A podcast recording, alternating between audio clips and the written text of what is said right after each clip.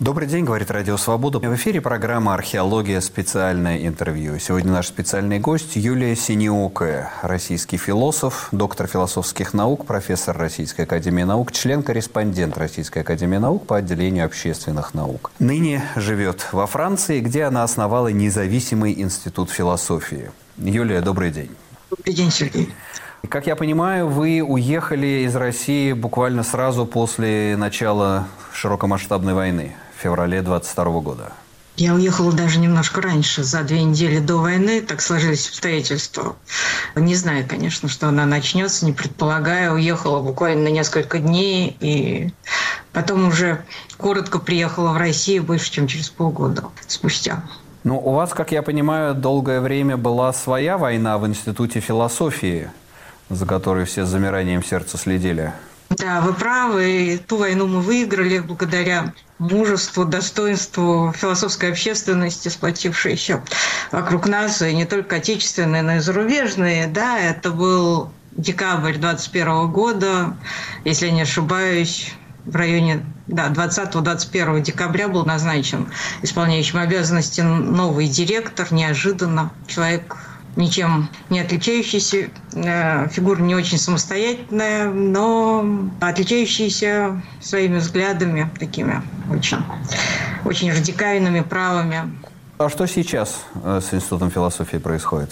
А, но сейчас э, угроза, собственно говоря, не устранена. Вот неделю этот человек, Анатолий Черняев, кандидат философских наук, пробовал у власти, просидел кресле директора, а, никаких шагов не предприняв, слава тебе, Господи, но благодаря усилиям всех и вся был найден компромисс его сняли с этой должности. Правда, он до сих пор работает в Институте философии, продолжает писать Паскаля э, и выступать против философов, других взглядов придерживающихся. Но да, вот он остался. Э, а на его место пришел академик Абдусалам Абдулкеримович Гусейнов, который до этого руководил институтом больше 17 лет. Фигура уважаемая, признанная в философском сообществе. Вот он был раньше научным руководителем института, потом стал тоже исполняющим обязанности, до сих пор находится на своей должности, до сих пор идут нападки на институт, не прекращаются они. Почему так э, власть интересует Институт философии? Это какой-то передовой фронт, э, передний фронт э, борьбы за идеологию? Это как в Советском Союзе фактически? Такое mm, серьезное знаете... отношение российской власти к дискурсу, так скажем? Ну, последние 30 лет Институт философии не был придворным институтом, мы его все забыли, он занимался, слава богу, философской проблематикой. И, ну, я думаю, что это даже не столько власть, может быть, а официальная, заинтересована в свержении академического руководства института и переделки института в идеологический центр, сколько вот э, группа «Царьград», медиахолдинг «Царьград», потому что до, собственно говоря, атаки на институт Дугин, выступая, сказал фразу знаменитую о том, что сегодня, когда идет противостояние цивилизации, позиция философов не менее важна, чем позиция генералов, и Институт философии РАН сравним с генеральным штабом российских войск. И поэтому нам необходимо, чтобы люди были правильно ориентированы и могли бороться с Западом. Чтобы у руководства стояли люди в погонах, да государственные философы. Понятно. А э, что ваш нынешний институт? Вам удается какое-то, вы хотите перевести какую-то сборку вот этой вот гуманитарной конструкции, пересборку уже на новой земле? Вы знаете, не рассматриваю наш независимый институт философии как э, смену института философии РАН или конкурента или продолжение.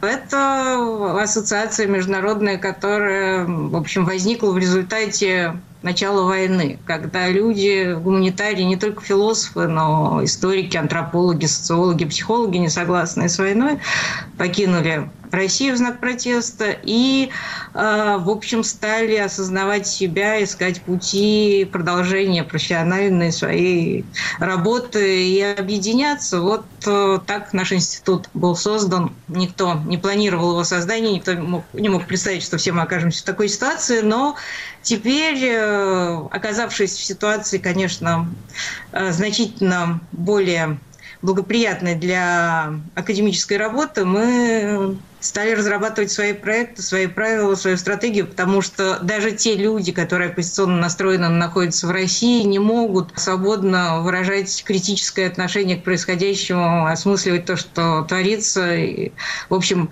это наша задача здесь Получается, может быть, вы и не планировали, но фактически получается, что крупнейшие культурные гуманитарные институции пересобираются.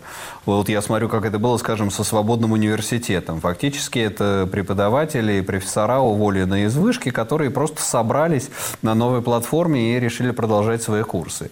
То же самое со многими средствами массовой информации. То есть большая часть российской гуманитарной сферы, вот мне нравится метафора стаи птиц, они просто снимаются с одного места, перелетают на другое и продолжает свою жизнь на другом месте.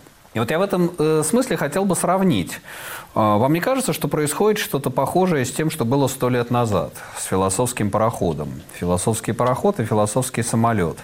Что фактически дана возможность, ну, частичная была с философским пароходом, сохранить э, вот этот вот э, гуманитарный, академический, философский потенциал за пределами России. И философия по-настоящему-то она и создается за пределами вот этой вот тоталитарной зоны.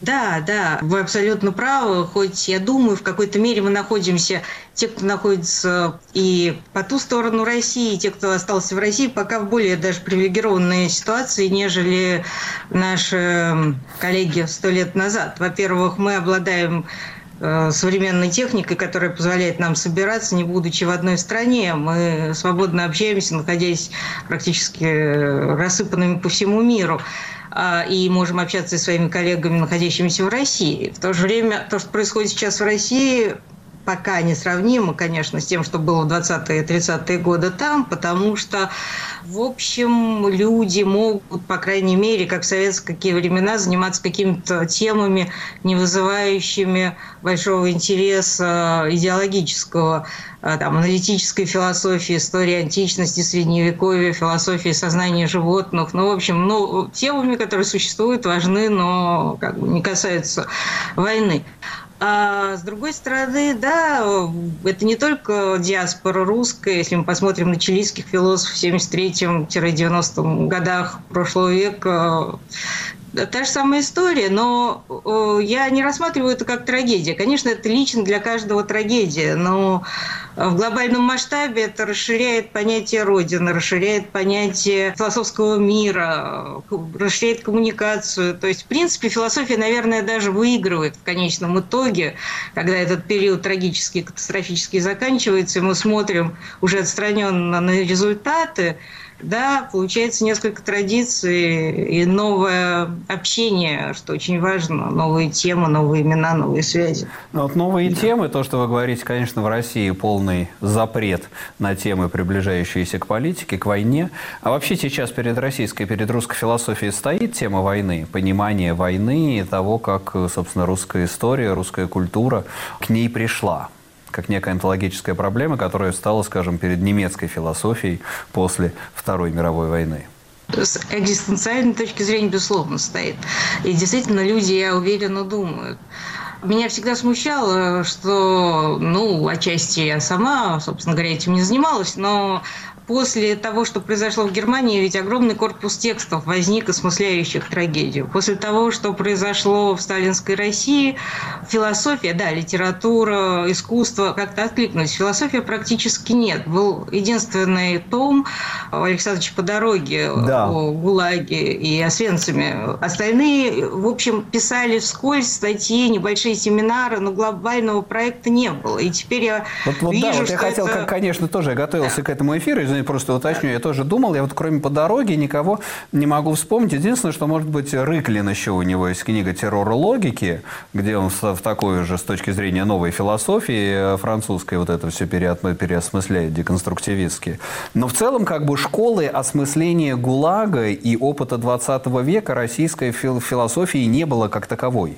Ну, вот в Институте философии последние годы работал семинар, где мы собирались и обсуждали эти темы, но никакого труда по итогам мы не смогли издать, просто не было уже такой возможности. Но, с другой стороны, есть какие-то похожие темы. Например, Нелли Васильевна Матрошилова, историк философии, известный, в общем, известный специалист по Гегелю, Канту, Хайдегеру, Хани Аренд, э, Гуссерлю, вдруг э, в десятые годы написал две книги по поводу цивилизации варварства. И, знаете, это было удивительно. Там коллеги от нее отворачивались и говорили, она неофит в этой области, зачем на старости лет, вдруг она занимается социальной философией, она прекрасный историк философии, куда она э, вообще идет, это неинтересно, это не, не современно. Теперь все, что она писала в те времена, читается совсем иначе. Но это не было четкого совершенно анализа репрессивной ситуации, но это было такое предупреждение об опасности того, что идет. Вот это да, это очевидно. Но это опять же разрозненные эпизоды, два-три имени, не больше. Ну да, потому что я думаю, что той задачей, которая стоит э, перед э, русской философией, как Германии, ну, естественно, всех на слугу сейчас Ясперс, но ведь и Адорно, Хоркхаймер тоже писали в конце Лесно. войны диалектику просвещения. А, вот, и вообще вся эта гигантская немецкая критическая рефлексия, которая вплоть до спора историков ну, уже в 80-е годы вылилась, это было просто несколько десятилетий вот этой переработки. Но, видимо, это нас ждет теперь. Надеюсь, что что-то будет. У вас в институте вы как-то обозначаете эти темы уже? Ну, в да, да, мы, у нас есть проекты, но как бы ситуация немножко двойственная, потому что, с одной стороны, мы стараемся сохранить себя, то есть э, те темы, которые люди вели до войны, в чем они являются специалистами, с одной стороны, существуют, но, естественно, фокус весь сейчас и все мысли, интерес сосредоточен именно на, с одной стороны, на оценке происходящего, поиск как выйти, что должна, чем может э, помочь академическая философия в этой ситуации, как из нее выходить, осознанием себя, взглядом перечитыванием текстов уже из перспективы нынешней, когда понятно, что какие-то механизмы все-таки заложены, которые воспроизводят эту матрицу, э, ведущую к катастрофе, с одной стороны. С другой стороны, мы уже думаем и о том, что нас будет ждать, когда война закончится. Например, у нас есть прекрасный проект, Игорь Бунаидзе его ведет э, по радиообращениям Томаса Мана. Он касается не только оценки происходящего во время войны, Томас Ман каждый месяц выступал перед немецкой нацией, но и потом когда возник вопрос соединения оппозиции, находящейся за границей, и внутренней иммиграции немецкой, как они встретились, вот эта вся проблематика конфликта, взаимодействия, это тоже будет большой проблемой, большим вопросом. Это, по-моему, америк... потом... американское радио делало, да, вот эти вот обращения Томаса да, Мана? Да, да. Да, это действительно потрясающий исторический документ, очень интересно. А вот еще такой вопрос. А с украинскими философами вы, у вас есть какое-то сотрудничество? Потому что мне кажется, что вот война, она породила очень интересный такой всплеск публичной философии в Украине. Вот мы в рамках нашего даже интервью э, вот этой программы встречались там и с Михаилом Минаковым, и с Сергеем Дуцуком, и с Андреем Баумейстером. Вы следите за тем, что в Украине происходит такой интересный философский всплеск? Конечно, мы следим, и Михаил Минаков, он открыл профиль на нашем сайте, он один из нас. У нас есть несколько украинских философов и белорусских философов. Они не открывают профиль, это, собственно говоря, в целях безопасности сделано. Да. Конечно, у нас остались прежние связи, когда был мир. У нас остались э, ну, те связи, в принципе, реанимируются, но надо сказать, что обретаются и новые связи, потому что, оказавшись э, в эмиграции в разных странах, наши коллеги знакомятся там уже заново с теми представителями украинской философии, которые пытаются тоже что-то делать и за границей, и, конечно, у себя в стране. Это очень важно, но это не просто. Я не могу сказать, что это такой же простой процесс, как собирание людей за границей на территории России, взаимодействие с западными коллегами и восточными коллегами. Да. Это много более сложный процесс, очень, очень тяжелый. Ну, о нем можно говорить отдельно, но я очень рада, что в общем, единичные факты взаимодействия, коммуникации есть. Уже есть, понятно. Хорошо. Э, Юлия Вадим, мы сейчас прервемся на мгновение и продолжим через буквально секунду. Подкаст «Американские вопросы» из Нью-Йорка. Мы говорим об Америке, которая может быть интересной россиянам, и о России, которая интересует американцев. Существует в Америке тенденции не видеть дальше, чем собственное благополучие. Но в ситуации с Украиной я не думаю, что этот сентимент будет превалировать. Слушайте, подписывайтесь в агрегаторах подкастов Apple, Google, Spotify и других приложениях. Ведущий Юрий Жигалкин. Сегодня наш специальный гость – философ Юлия Синеокая, специалист в области евразийской и русской философии, доктор философских наук, профессор РАН член-корреспондент РАН, которая сейчас создала независимый институт философии в Париже. Юлия, я хотел бы сейчас поговорить шире уже не о конкретной нынешней ситуации, в которой оказалась и Россия, и русская философия, а вообще о судьбе русской философии в 20 веке. Вот мы заговорили сначала о философском пароходе, о том, какую большая плеяда философов была выведена и сохранила эту традицию в эмиграции. А вообще, вот если посмотреть широко, глобально, каковы достижения русской философии в 20 веке? Созданы ли какие-то школы? Сделаны ли крупные открытия? Потому что вот я сейчас тоже, готовясь к этому эфиру, я так подумал, что, наверное, есть, да, есть личности, были какие-то, так сказать, отдельные кумиры. Все понимают, там, Мардашвили, по дорогу тот же. Но вот э, какие, собственно, за пределами научного коммунизма, а может быть и в рамках научного коммунизма были какие-то открытия, вы нам скажете, э, созданы вот такие крупные достижения российской в русской философии в 20 веке? Вы знаете, я вот занималась этим проектом до войны, но в январе 22 года вышел том под названием «Философские поколения». Идея моя, это коллективный труд, заключалась в том, чтобы вот представить разные поколения, философские, советские. Те люди, которые еще живы и могут свидетельствовать от первого лица о том, что, собственно говоря, вот важного было сделано их поколением. Не о себе говорить, не об истории, а именно, вот, именно о том, что их поколение философское внесло принесло мировую философию. Очень интересный том, который, конечно, теперь уже не мог бы быть написан так, как он написан, но он вот как раз дал, дает хорошее понимание. Но что я хочу сказать? Конечно, традиция была прервана войной, если э, революция. Если мы не говорим о традиции академической философии, русском идеализме до революционном, известном всем, да, если мы говорим только вот о советской традиции. 20-е годы потрясающие совершенно имена, потрясающие люди, которые не могли себя реализовать из-за репрессий. Но часть имен, наверное, известна, она на слуху, по крайней мере, последнее время. Это Стен, Гессен, Лупол, Карев, но вот э, Ольга Танхилевич, потрясающий философ, уничтоженный репрессиями, основы кибернетики изучала Лейбница. Была э, историк и философ потрясающий тоже э, Фаина Коган-Берштейн, которая занималась историей французской философии. В 1952 году при жизни Сталина она издает том комментированный Ля Буиси «Рассуждение о добровольном рабстве». Представляете? То есть это книга, направленная против тирании, рассказывающая, как нужно бороться с тиранией книга, на которую опирался Руссо, Лев Толстой. Например, такие вещи, о них не говорят, они как-то забыты, неизвестны, но это самое начало советской философии. 30-е 40-е годы совершенно вымыты репрессиями, они в руинах, ничего важного не происходило. 50-е тоже. Но в 60-е уже возникает плеяда людей, открытых миру, живущих в мировой европейской культуре и на равных общающихся с коммуницирующим с миром философским. Это, э, ну, упомянутый вами Мамардашвили, Пиам Павловна Гайденко. Например, книги Гайденко о Киркегоре, трагедии эстетизма и о Фихте. Я думаю, что без них э, поздняя философия не могла бы быть. Это то, что вдохновляло студентов заниматься, собственно говоря, историей философии, философии.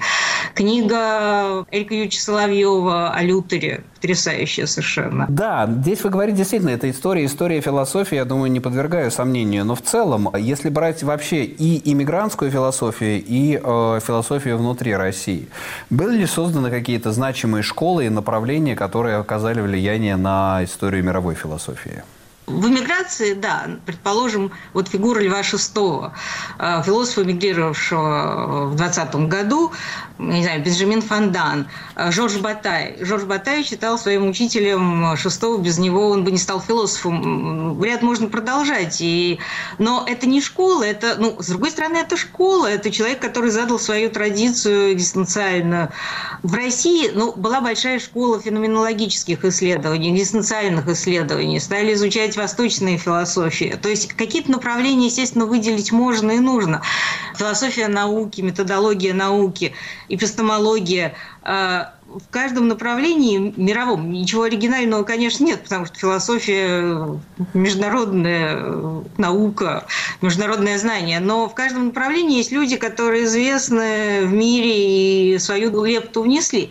Вот я могу сказать, что в 2020 и в 2022 году вышли два тома «Философия во множественном числе». Это такая была задумка сделать проект, посвященный юбилею Института философии РАН, столетнему, и там обозначить такие формулы, концепции, что сделал тот или иной философ, вот важного для мировой философии. Но я могу назвать какие-то такие тезисы, формулы, которые там были, предположим, Степин, э, типа научной рациональности, э, Шпет, э, социальной коммуникации, диалектика идеального Ильенкова, культура глубинного общения Батищева, экстернационализм Гессена, эволюционная психология и когнитивная психология Ладыгин и Коц. То есть, в принципе, можно эти формулы подобрать, выбрать, но какой-то школы сложившейся, действительно, наверное, кроме школы по дороге, она же школа Мамардашвили в каком-то роде,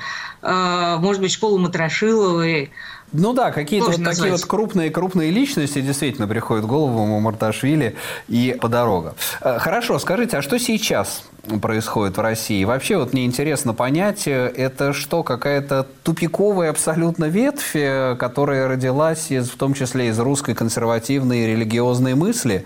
А вот это все Зиновьевский клуб, все вот это Дугинские вот эти вещи, то, что в связи с этой атакой царь Царьграда, которая была. Это фактически что сейчас в России? Новое издание научного коммунизма? Философия снова становится служанкой власти, служанкой идеологии? Но я думаю, что это нельзя назвать ни научным, ни философией. Это, знаете, такая псевдофилософия, то есть э, никакой глубокой мысли, глубокой теории, разработанной за этим не стоит. Это просто такая э, реакция идеологическая отхок. Что-то меняется в политике, какой-то приоритет, что-то выходит на передний план, нужно оправдать, берутся цитаты, причем из западной философии, из западного консерватизма, из э, русской философии, евразийства, и вот делается такая идеологическая простая очень схема, вульгаризирующая смыслы, которая представляется в качестве глубокой мысли, ведущей с собой массу. Но это совсем не так. Собственно говоря, это такая эклектическая, эклектическая идеология с яркими лозунгами. Но если говорить про Институт Дугина, он тоже, кстати, создал в мае 22 года институт под названием «Царьград» философский, где теперь обсуждаются проблемы империи, монархизма, ну, в общем, философии мало имеющие отношения. Или вот э, центрум называется Институт Зиновьевой, но это вообще э, no comments. Там, по-моему, с философией совсем плохо. Ну, то есть сейчас эта политика Гляхчалтульга, можно сказать, фактически уничтожила независимую философию в России. Но ну, только существуют, может быть, какие-то, как в том поколении, в предыдущих поколениях дворников и истопников. И где-нибудь там знаете... пишется где-нибудь в коптерке да, философия одного переулка.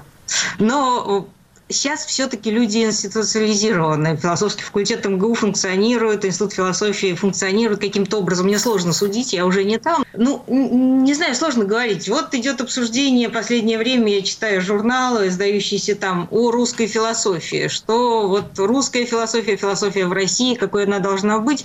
Но тоже есть э, подход абсолютно здравый. То есть речь идет о том, что на самом деле русская философия не изучена. Нет ни одного вышедшего в России собрания сочинений сочинения известных русских философов, таких как Бердяев или, э, или Франк, или Шестов, или Соловьев. Они начинались, но они не сделаны. На Западе они выходят, но не в России. То есть, в принципе, русская а, кстати, философия... Вспоминаю, извините, вспоминаю вот эту вот серию да. конца 80-х годов, по-моему, еще по, чуть ли не по распоряжению ЦК КПСС, вот это вот памятники философской мысли издавались такие коричневые тома. Честно да. скажу, у меня тоже стоят э, там пара полок это на ужасной газетной бумаге, они были опубликованы. Но мне кажется, что они были прочитаны не теми людьми, вот эти, так сказать, кирпичи легли в основу новой религиозно-консервативного консенсуса в России. Ну, читались они, конечно, выборочно, понятное дело, но вообще как будто вся, весь 20 век выпал. Вот что произошло, э, когда можно было уже читать, и открывались архивы, и вся русская философия дореволюционная вернулась, действительно брались вещи, символы. А выхолощена была суть. И, в принципе, для э, политических партий брались имена философов, которые символизировали определенные ценности. Все свелось к этому, и сейчас э, эта традиция повторяется. Я не говорю, что происходит в академической философии, я говорю, что происходит, так сказать, в популярной философии. Но эта схема прослеживается потрясающе здорово. Когда в Горбачевское время был популярен Соловьев э, с его толерантностью, открытостью мира да. и Бердяев – Э, с правдой коммунизма христианской, то есть это как-то помогало войти в мировое сообщество. Дальше эпоха Ельцина, приватность э, жизни э, России, Россия становится самостоятельным государством, и его такой легкий консерватизм, его любование семьей, домом, метафизикой пола, вот эти проблемы выходят на передний план. Дальше начинается противостояние либеральной антиимперской мысли – и Георгий Федотов становится востребован с одной стороны, с другой стороны э, ну, вот имперцы да, то есть каждый правые. раз берет, берется какой-то на да. потребу дня и, так сказать, да, вот сейчас... Иван Ильин. Да, да. А теперь нам ну, нужен Солженицын, да, да, еще. Да, вот, но это же да. не говорит о том, что их концепции рассматриваются. Это вот, э, ну, а теперь же вообще уже никто не нужен, теперь все решения принимаются, как раньше все апеллировали там к товарищу Сталину, теперь уже другой философ философ был не нужен в какой-то момент. Вот и сейчас то же самое происходит. Даже ну, уже... Все, да, философские изречения теперь публикуются на сайте Кремлин.ру. Да, товарищ Сталин, вы большой ученый. Ну что ж, э, Юлия, спасибо большое за этот рассказ. У нас э, в гостях была философ Юлия Синьокая, основатель Независимого института философии в Париже и член-корреспондент Российской академии наук. Ну а от себя скажу, что перед э, русской философией действительно стоит задача осмысления опыта насилия и этой войны, такая же, как она стояла перед Германией, итогом чего явились книги Ясперса, Дорна и Хоркхаймера, или, скажем, Гельмута Плеснера, книга «Запоздавшая нация», где он пытается понять, как немецкая культура породила войну. И такая же задача стоит перед философией, которая, видимо, сейчас решается пока что за пределами России. Это программа «Археология. Специальное интервью». Меня зовут Сергей Медведев. Оставайтесь с нами. Радио «Свобода» и телеканал «Настоящее время».